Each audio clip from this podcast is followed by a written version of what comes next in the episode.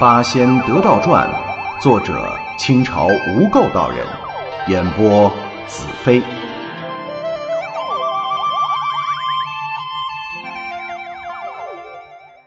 第八十回，罗裙女神牛似毒，放铁砂仙法有灵中。何仙姑连踢带打一通折腾，发现那是瞎子点灯白费蜡，一点用没有。倒把自个儿累出了一身的香汗。何仙姑心中彻底绝望了，也不想着能脱身了，干脆想个办法自尽吧，免得自己这清白之身被这妖精给玷污了。一想到自己十世磨难，好容易要重归天庭，没想到发生了这样的意外，想着想着，他是凄然泪下。玄女师尊，天海师兄，你们指点我悟道修行，看来是白费了。我今天也是小命丧此处。两位师尊，你们可知道弟子在此受难吗？何仙姑。不由得失声痛哭。那妖怪一看何仙姑哭了，反而更加得意：“ 美人莫哭，等会儿你笑都来不及呢。”这时候已经到了吴大户家。何仙姑啊，本想拔剑自刎，但转念一想，不行，自寻死路的人是最不中用的东西。还没有到生死关头，我不能轻言放弃。就算真的走绝路，也要拉着这妖精垫背。那妖人此时已经抱着何仙姑穿堂过厅，进了房中，双臂轻轻一震，将何仙姑丢在床上，喊来那帮裸体女子：“这是我心爱的美人你们好生看管。要是再被他逃走。”你们也休想活命！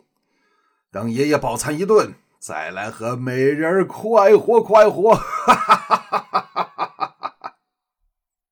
这头骚牛大笑着出了房门。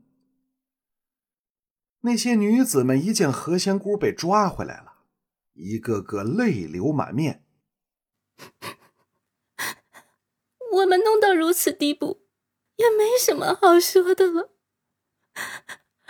这位姐姐既然已经逃了，怎么又落入他手中？岂不是要和我们一样，受那妖人的凌辱？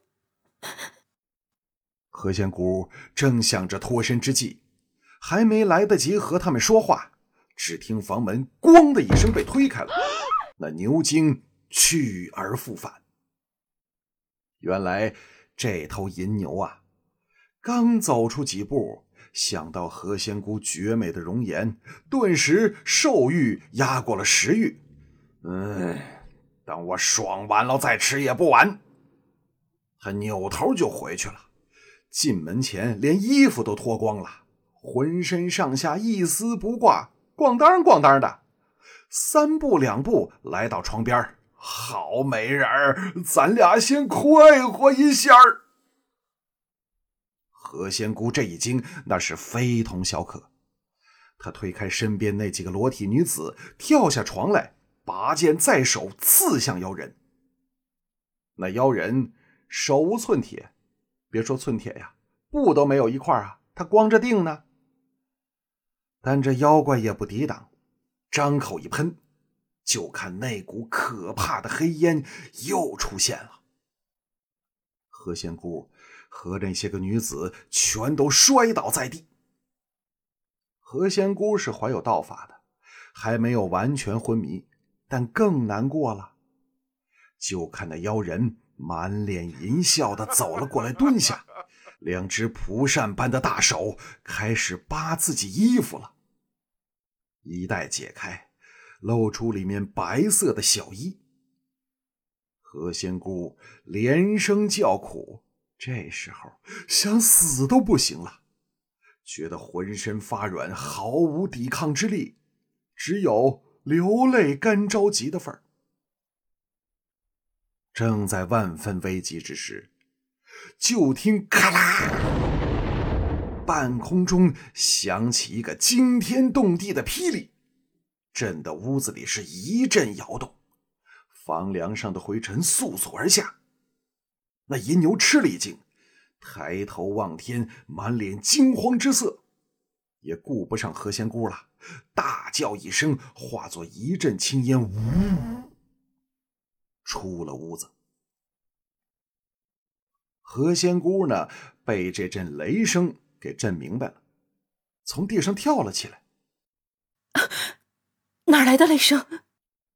再看那般裸体女子，仍旧是昏昏沉沉。何仙姑知道这雷来的蹊跷啊，她本想出去一探究竟，但心中慈悲，眼见这些女子如此受辱，赤身裸体。不省人事的昏迷在地上，自己不忍心抛下他们置之不理。那股青烟不是凡人所能承受的，可恨自己道行不够，没办法解救他们。正在踌躇的功夫，蓦然，这院子里传来了一阵金光，光华夺目。何仙姑。眯着眼睛仔细辨认，勉强才看清楚。只见那光华的中心是一位美貌的女子，衣袂飘飘，脚踏红莲，旁边还跟着很多侍女，一个个也都是美秀清华。这美貌女仙微笑着对何仙姑说：“蓝仙，你怎么还不快走？”难道不怕被妖人折辱吗？何仙姑上前盈盈下拜，叩谢仙子的救命之德。这仙子忙把何仙姑拉起来：“快起来，快起来！你我同门，只是平辈，我可不敢当此大礼。我乃九天上元夫人，也是玄女的弟子，和你呀，只能算同学。哎，那妖精其实也是天上来的。”乃是老君组织的青牛，偷跑下凡间为害。师尊知道师妹你一念仁慈，有此一难，所以特意命我前来相救，并传你除妖之法。小师妹啊，你还是太年轻，以后可得专心用功，免得魔生结冻哦。何仙姑听了，脸上一红，跪下去向空叩谢玄女师尊。上元夫人长袖舞动，众裸女纷纷苏醒，如同做了一场梦似的，看着上元夫人和何仙姑发呆，也不知道发生了什么事儿啊。何仙姑还想再说什么，上元夫人伸手把她一拉，金光再起，转眼间已经来到了何仙姑的洞府之中。何仙姑。对这位上元夫人，那是万分感激，再三叩谢。人家不但救了自己的命，而且保住了自己的清白呀。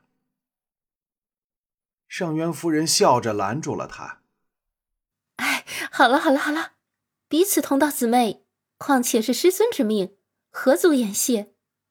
哎，这也是你的一桩劫数，无可奈何。那青牛原是老君祖师的坐骑。”从前你铁拐师兄未成道的时候，也曾吃过这东西的亏。后来是文史先生亲自去收服上山，才解了铁拐师兄的危难呢。此番啊，祖师因海中田螺壳那座道场，魔教中人趁机与我教为敌。魔教祖师亲自设下一座擂台，将众师兄用符咒禁住，不得脱身。幸亏祖师亲临，才解了围呢。祖师在海中五天，用不着坐骑，于是便将青牛留在宫中。不料啊，那守牛的童子们一时贪玩，骑牛赛跑，又嫌那牛跑得慢，便抽了他一鞭子。这青牛怀恨在心，趁童子睡着的时候，偷偷逃下了界。唉，这事儿啊，发生已经三天了，下界自然有好几个月了。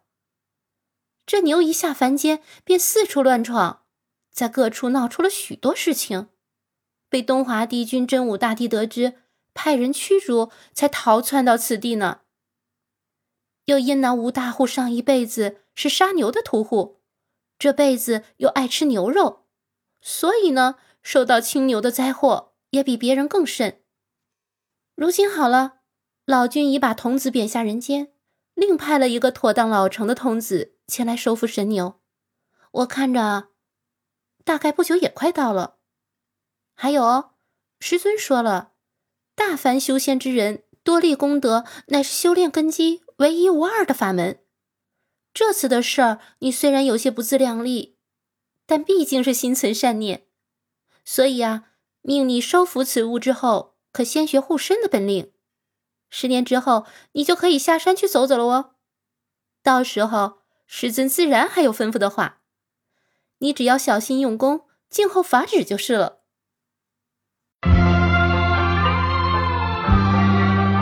本集播讲完毕，感谢收听。